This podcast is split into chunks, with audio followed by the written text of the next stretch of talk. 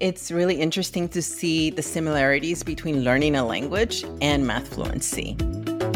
Hello, and welcome to Math Teacher Lounge. I'm your host today, Bethany Lockhart Johnson, and I am flying solo, no Dan Meyer. So, Dan, we miss you, but you know, you held it down at NCTM. So I'm going to do my best. Luckily, we have an amazing guest. I can't wait to introduce you to her. But I want to say, I want to check in, listeners. We're now on episode nine of our series on math fluency.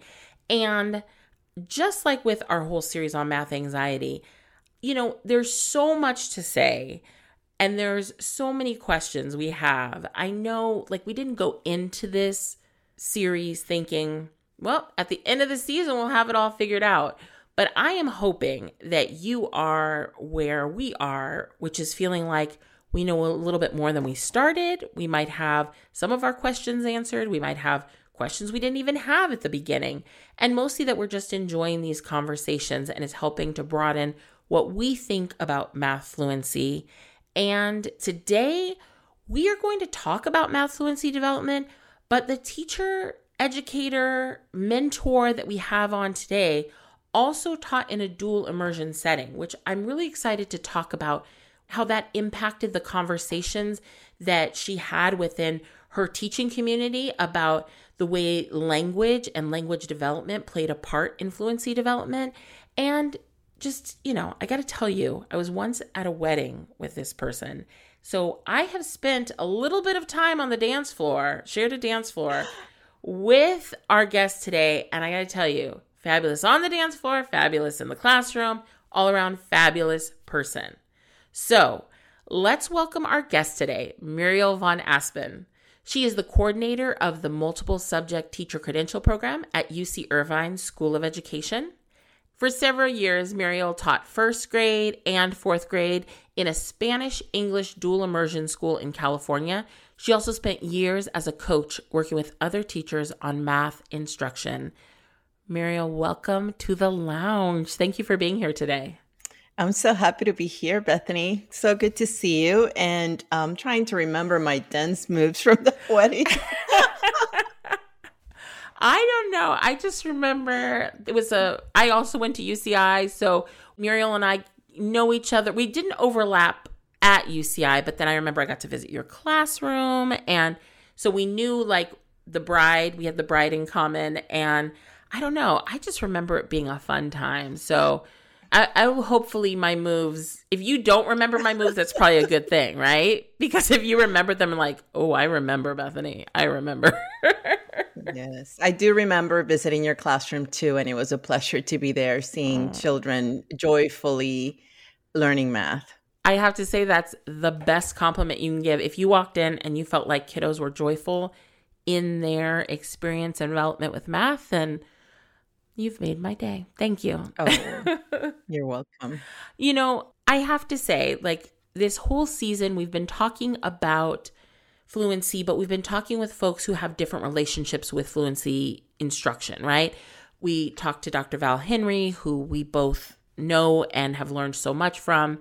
And we've talked to so many people, but there's something special, extra special about talking to a teacher who use these ideas and for whom the journey of math fluency was one that they they just got to see the fluency come to life in their classroom.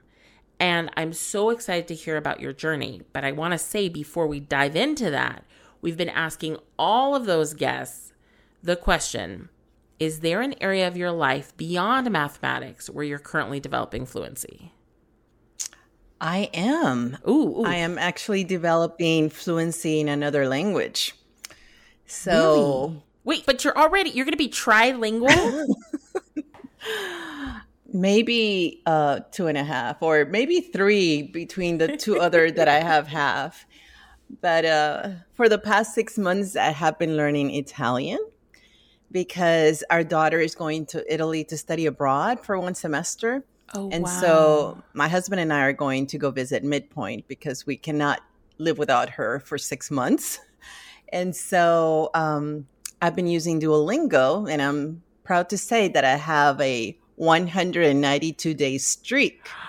Hey. Yes. Yes, yes. That's impressive. And I think like I would be extra motivated to keep practicing and signing on if I knew that I was going to actively be using this in Italy. So that's really exciting.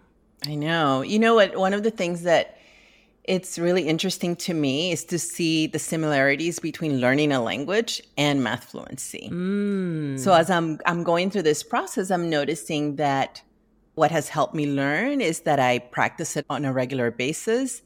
I also like doing it in little chunks. Whenever I spend more than 20 minutes on the app, I just start getting antsy and I need to move on to something else. And it also, I realize that it helps me to figure out the patterns. And one of the things that I notice sometimes when I'm doing Duolingo is that it's a little bit random.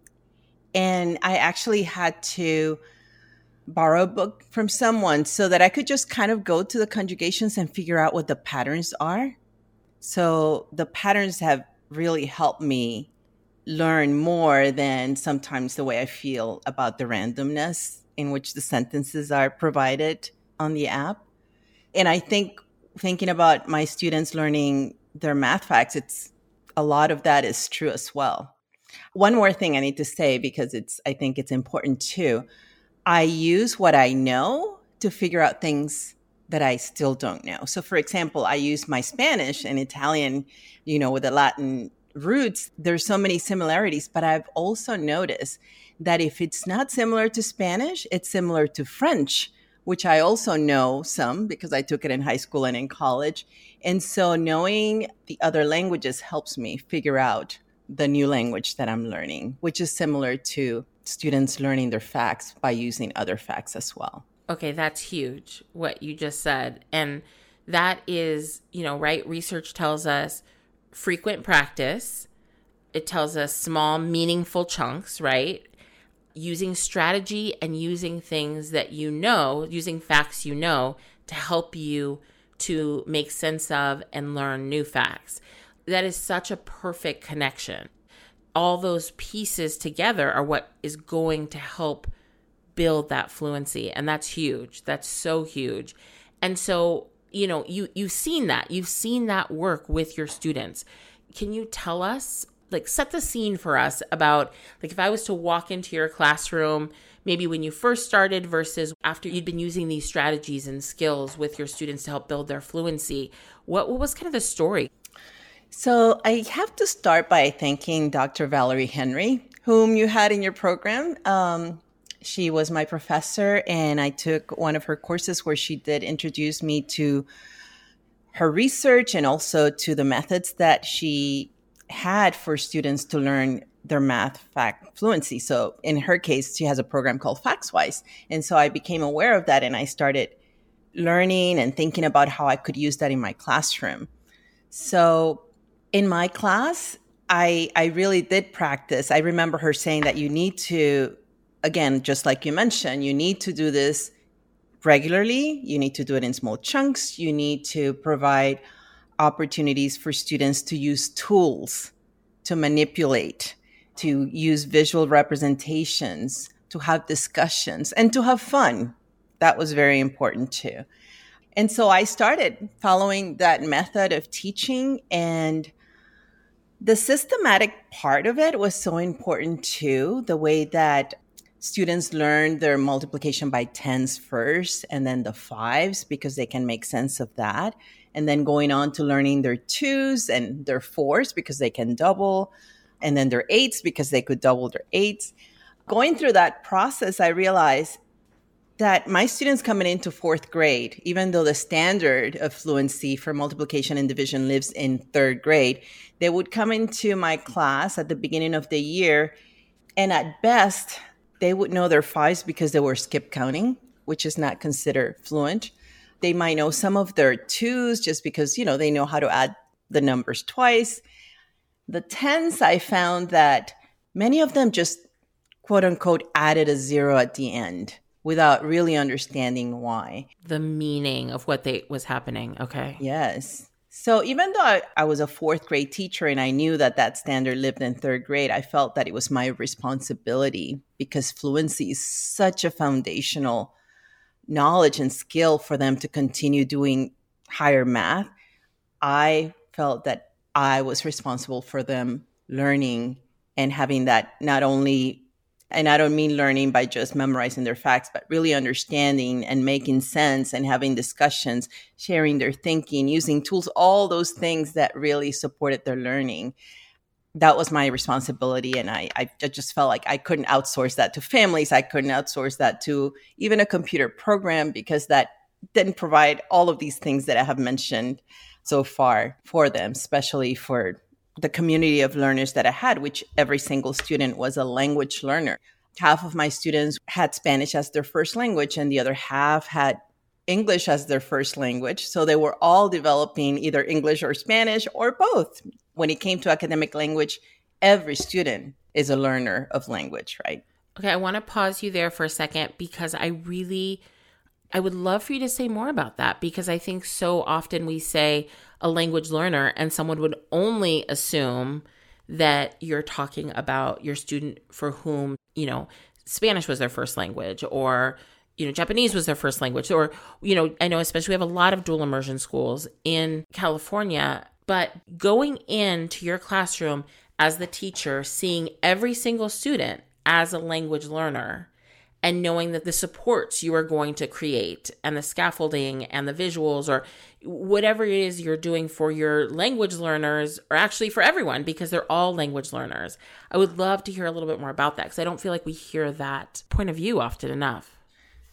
Yes, I think, you know, when you have that label of English language learner, first of all, you I I I'm not into labels very much. I think they're all seen with this deficit lens, right? So beginning with that, but I think it also takes away from the other students that are not labeled that way.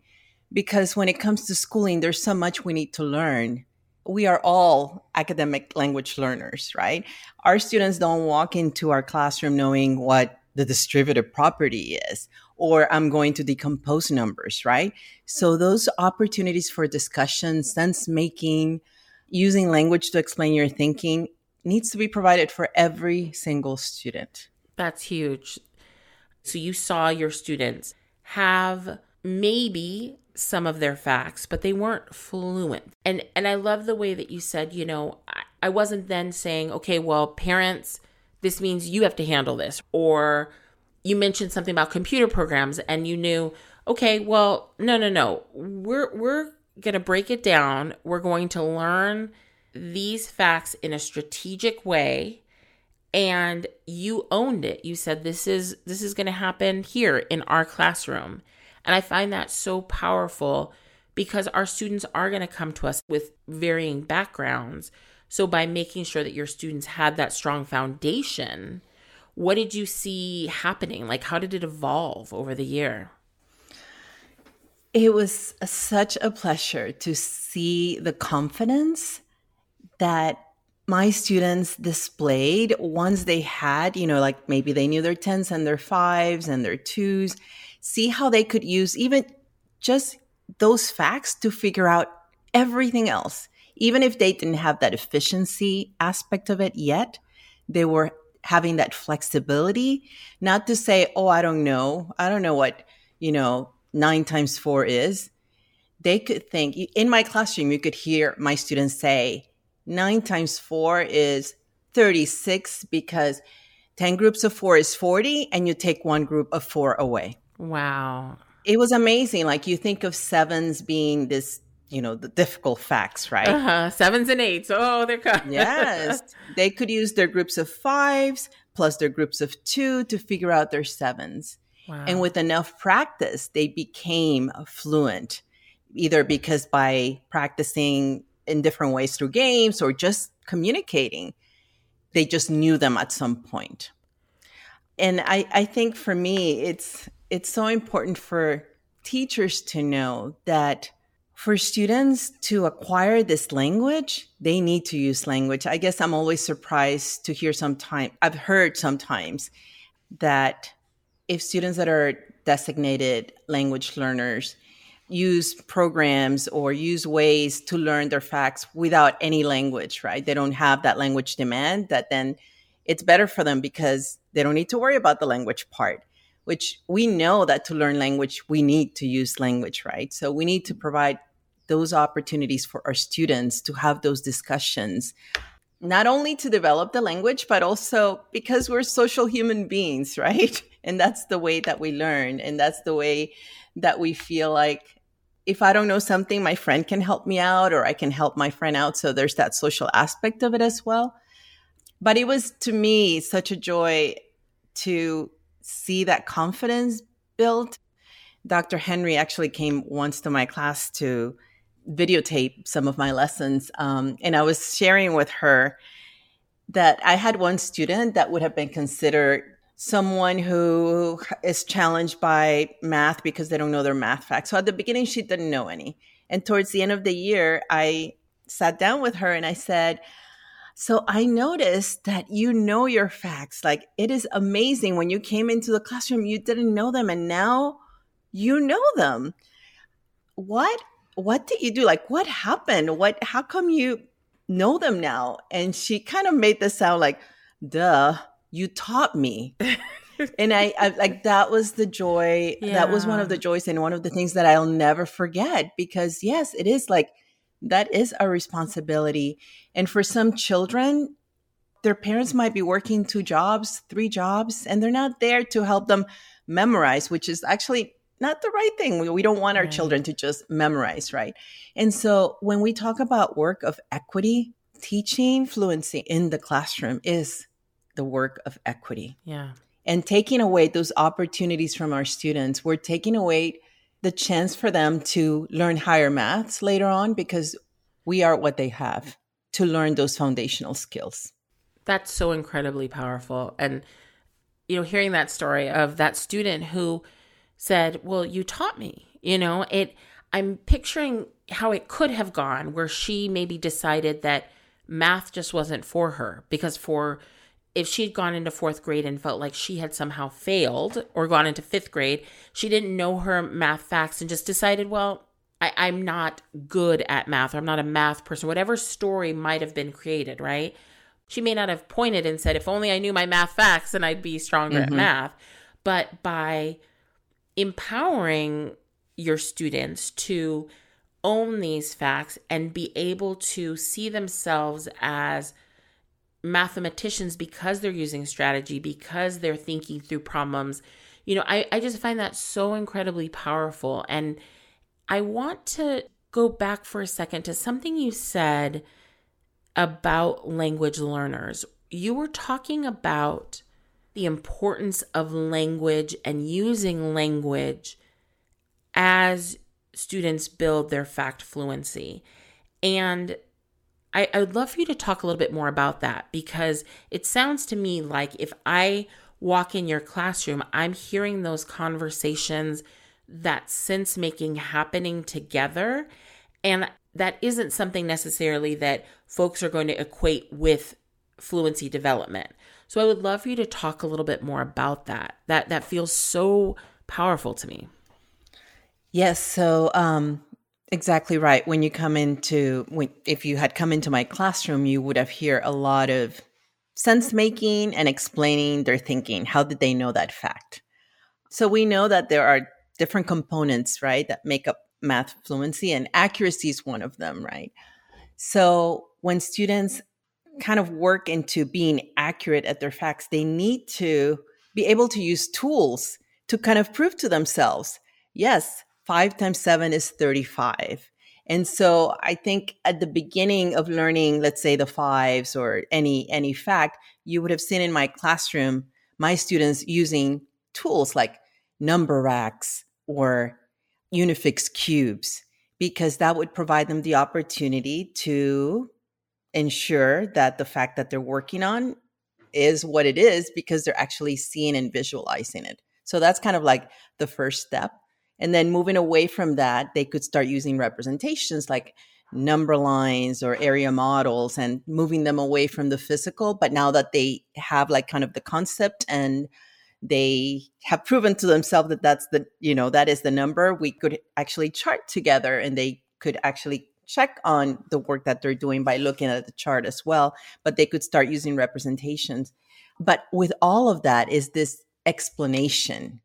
I know that you know 7 times 5 is 35 because i already know my fives and i know that five groups of 5 is 25 and I already know my twos, and I know that two groups of five is 10. So if I put them together, it's 35. And they're all doing that. And you can see how they're not only like that, that's providing them the opportunity for the language, explaining to someone else, justifying their thinking. But the more they, they make sense of this fact that they don't know, the more just they internalize it, right? to the point eventually when they're playing games and they're doing this a little bit faster, they are able to say seven times five is 35. So tools, representations, explanations, games for fun once they're getting more to that, you know, the efficiency kind of component of fluency.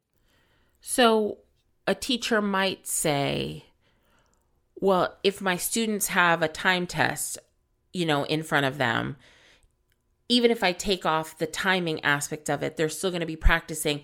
And any student could do that because it doesn't require that language, right? Because they're removing, they're saying the numbers, they don't need language for that. But what I'm hearing is like, well, sure, but you're missing the power of what language can bring to it. Like, we don't want to separate the numbers from that language. Like, no, they there there's a rich, rich connection that's building a stronger foundation, is what it feels like I'm hearing. Yes, absolutely. Going back to that time test or to those practices where there is no language or, or justification. When I did work with in service teachers, I had the opportunity to assess hundreds of students on their math facts. And I walked into classrooms where you could say, oh, all these students are fluent with their facts because they could say them within half a second. And they were so confident and secure.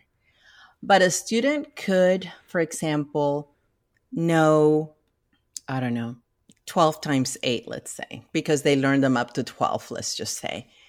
If I asked the student what 13 times 8 was that student did not know and would say, I haven't learned those. I don't know them. I actually had one student get upset at me and say, Why are you asking me that? We don't Ooh, learn 13. We don't, yes. So we are robbing that opportunity. We're taking away that opportunity, not just from our students that we think are struggling with their math facts, but also from students that go home and memorize their facts without the conceptual understanding of equal groups. I can decompose, I can use the distributed property. They don't know what they don't know because they don't understand the relationships of numbers. They just memorize the facts. And what's going to give that student the most solid foundation for further math work, right? Like, you know, Dan, we he he is not been shy about sharing that he was not too excited about like fluency like well eh, no let's get to the exciting stuff. But this is what i think is so rich and exciting right? Like that you you're not spending forever and ever on learning math facts once you have them but it's not just knowing the answer it's then knowing those strategies that are going to allow you to deep dive into all that juicy new stuff that he's teaching, right? Yes. So, oh, that's yes. What a great example. That's really huge. It also gets to this aspect of math is not about answer getting. Mm. It's not about I get it right or I don't, but can I really do I deeply understand and can I justify and explain and you know all those math practices that we know is what really shows that a student knows math deeply. You know, something else that I, I feel like I'm getting such a, a picture of the culture and of community that you were creating in your classroom. And even you talking about tools, I feel like so often I didn't see students using tools even in first grade, second grade, but especially in fourth grade. It's too rare to see students using mm-hmm. tools. And I I wonder if you could just briefly share about that because there's a whole lot of pushback I I've gotten when when I suggest making tools readily accessible for students to use and choose, right? To use and choose what's mm-hmm. going to help them make sense. So, for folks who are feeling maybe nervous about breaking out tools for their older students, what how did you approach it as a teacher or kind of how did you overcome maybe those fears of oh they're just going to play with it or oh you know then they're going to always need them or whatever it is the the stories we make up right about mm-hmm. tool use it is interesting this idea of tools first of all i find it interesting that many students get the idea that only the students that don't know are the ones who get the tools right so you're already setting up that perception that you only go get the tools if you're not good at math, right? Or this idea of if they use the tools, they're going to become dependent on them, right? Like they're always going to be using the cubes or the the number rack. I have to say that my experience was if using tools is an expectation of being a mathematician, everyone is expected to use tools as we're exploring the facts, then it, it doesn't become like, oh, it's only those kids that are going to get tools. We are expected to use tools. And, and I have to say, just the use of tools, first of all, it's important for everyone, but for someone who is developing their language skills in another language, it is really useful because you have a visual. It kind of puts you in a position of describing what you're seeing rather than just not have anything to anchor your communication on. You have a physical object to describe and to, you know, take the time to think about why a fact is what it is. You are seeing you're you're decomposing. Then a student might know like like I said before, that four groups of four is 16 and and maybe didn't know four groups of five, but now I can see that if I add one more group, then that makes it 20. So it really supports the language. But then also I wanted to think about this idea that they will become dependent on it. And what I've seen sometimes is that when there's no systematic approach to learning facts, the math facts, then using the tools is not strategic for example, if you are just find out what four times seven is and uh, eight times five, of course, a child is just going to be using all these cubes and counting versus using the tool to just figure out something that you can relate it to and see the patterns. I don't know if I'm making sense. If there's a system, you're relating everything to what you know and you're using the tools without having to count but if there's no system and there's this randomness, then students are going to find themselves counting everything. I totally think that makes sense. And you said the word anchor. I think that's so key, right? The tools are serving as an anchor for the student's language development, but also for their conceptual understanding, right? And you're going mm-hmm. in it, and you as a teacher have thought about how this representation or this concrete representation of this number will really help to build the connections. For example, if if students are let's say they're using tools to figure out 6 times 8. At this point when they're learning their 6, they already know their 5. So they might model, you know, 6 times 8. But when they're seeing that 5 times 8, they're not going to count every single 5 times 8 they're going to know, oh, five times eight. I already know that five groups of eight is 40. And now I just need one more group of eight. And so that's 48. So six times eight is 48. And by seeing those relationships, it supports them in not having to count and become dependent on every time they get a random fact, having to count to try to figure out what the fact is. And I think what happens is exactly that, that students are learning their facts in a kind of random way without seeing the relationship between numbers. And so they do have to count. And I think that's what teachers sometimes refer to when they say that students become dependent on the tools. That makes a lot of sense. I love it. You're you're normalizing norming tool use. Mathematicians use tools and we want our students to be able to to show and represent their thinking as well as use tools to make sense. And then you're also you're not just saying here's some cubes you're you're you're being systematic as the teacher to show the power of using these tools and using facts you already know. Yes, exactly right. That speaks to you and the strategy and the the way that you're being so intentional about teaching facts.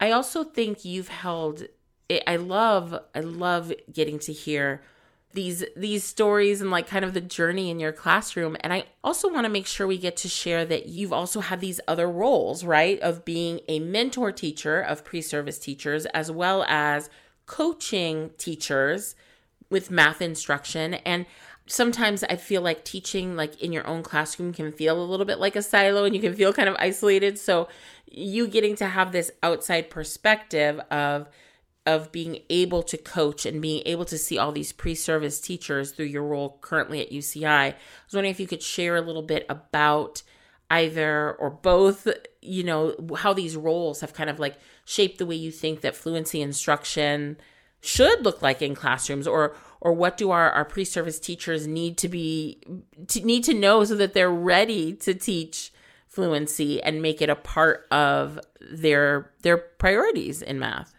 Yes. If I were queen of the world, ooh, yes, please. I would have one course in the credential program that would just focus on fluency uh, for our multiple subject teachers. Oh. But given that there's this time constraint, our pre service teachers only get to hear a little part, I, I have to say, about how to teach fluency.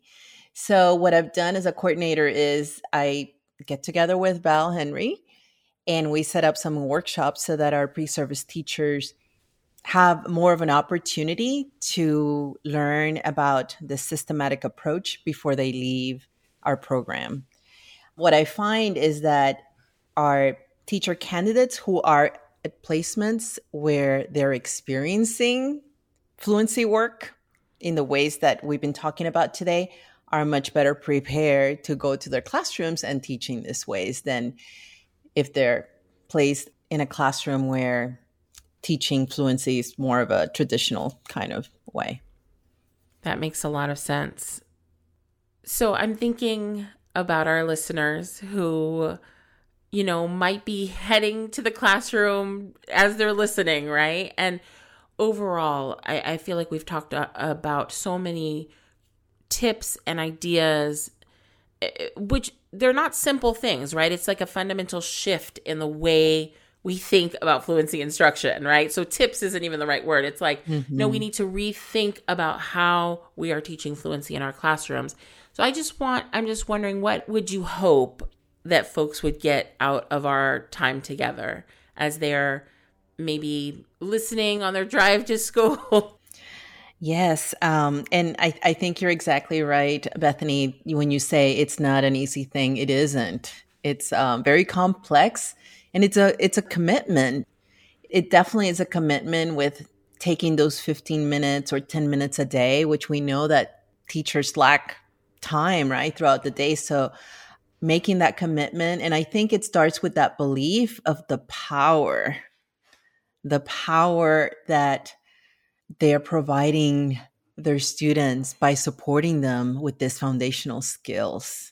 Um, it's huge. It's it's huge not only in what they learn and what they're able to do, but also in the beliefs about themselves as mathematicians. And so if you do commit to doing this work, you know, start start small. Start with 10 minutes a day. Just first of all, try to find an approach that is systematic just like in reading, right? We need a systematic approach. It, the same thing happens in math. You know, think about the patterns that students need to learn. Like, just like I mentioned, you know, for me, it was like the tens, the fives, the twos, fours, eights, three, six, nines. But even with just the tens, the twos, and the fives, students can figure out anything else, right? Um, make sure you provide those opportunities for your students to use tools to use representations. So slow it down a little bit. It, it, you know, the that standard takes a whole year for students to learn. There is time. Don't think that it's going to happen right away. Do it regularly. And another thing is make it fun, you know, play games, uh, but don't let games be the only thing that you do because students need to be able to come together to have those discussions to you know at the end just kind of think about what was something new that they learned what fact did they figure out by something else that they knew and ask for support ask for support. Reach out to people that have been doing this work because it's hard to do it alone. So if you find a buddy at school someone a colleague that can work together with you and you hold each other accountable and you learn together that's probably the best way to go about doing this work. That's that's such great advice. And just like we're not expecting our students to take everything on, all on at once you know it's mm-hmm. hopefully teachers are getting curious about how they could be more systematic and strategic with their fluency work. And I feel like your perspective is so phenomenal and I will not forget that that story of the student who's like, "Well, you taught us." And that the pride and the ownership I she must have felt, you know, after having done the work, but it was, you know, you you set her up for success and I really really appreciate you sharing your stories with us and your perspective and could we you know what i was thinking? Maybe we take the dance floor to italy like while you're in italy. Because like i just want to keep hanging out with you. This is this is great. This is great. We do. We do need to do that. Thank you so so much for your time. Thank you for joining us in the lounge and i really appreciate your perspective and uh, your sharing of of the work that you have done and I am excited for those pre-service teachers that get to work with you. Like that's Aww. that's how lucky they are. So thank you, thank you again. Thank you so much, Bethany, and thank you for this opportunity for sharing about this very important work. Thanks so much for joining us in the lounge and tuning into this conversation with Myuriel von Aspen, coordinator of the Multiple Subject Teacher Credential Program at the University of California Irvine School of Education. Check out the show notes for links to more about Myuriel's work. You know, we have had so many great conversations about fluency this season. If you missed any of the episodes, you can find them right on our podcast feed. And next time on the show, Dan will be back. We missed you, Dan. Dan will be back, and we'll be speaking to another one of our favorite math educators, Fawn Nguyen. She actually joined us season two episode three, way back in season two. Here's a little preview of Fawn's return to the lounge. People would just directly say to me, How does my student be able to engage in this problem if they don't know their facts? And I, I, think out of all the things that I hear, that one breaks my heart. It really breaks my heart because somehow we're equating computational and memorization with be able to think, be able to enjoy mathematics. Make sure you don't miss our episode with Fawn by subscribing to Math Teacher Lounge on all the podcast platforms you can think of. Bonus points. Well, I, I mean, who's giving the points? I don't know. Hi, virtual high five? If you leave a rating or review, it's the best way for others to find out about the podcast because hopefully, if you got value out of it, your folks in your community will too. You can find more information on all of Amplify's shows at our podcast hub go to amplify.com slash hub. Thanks again for listening.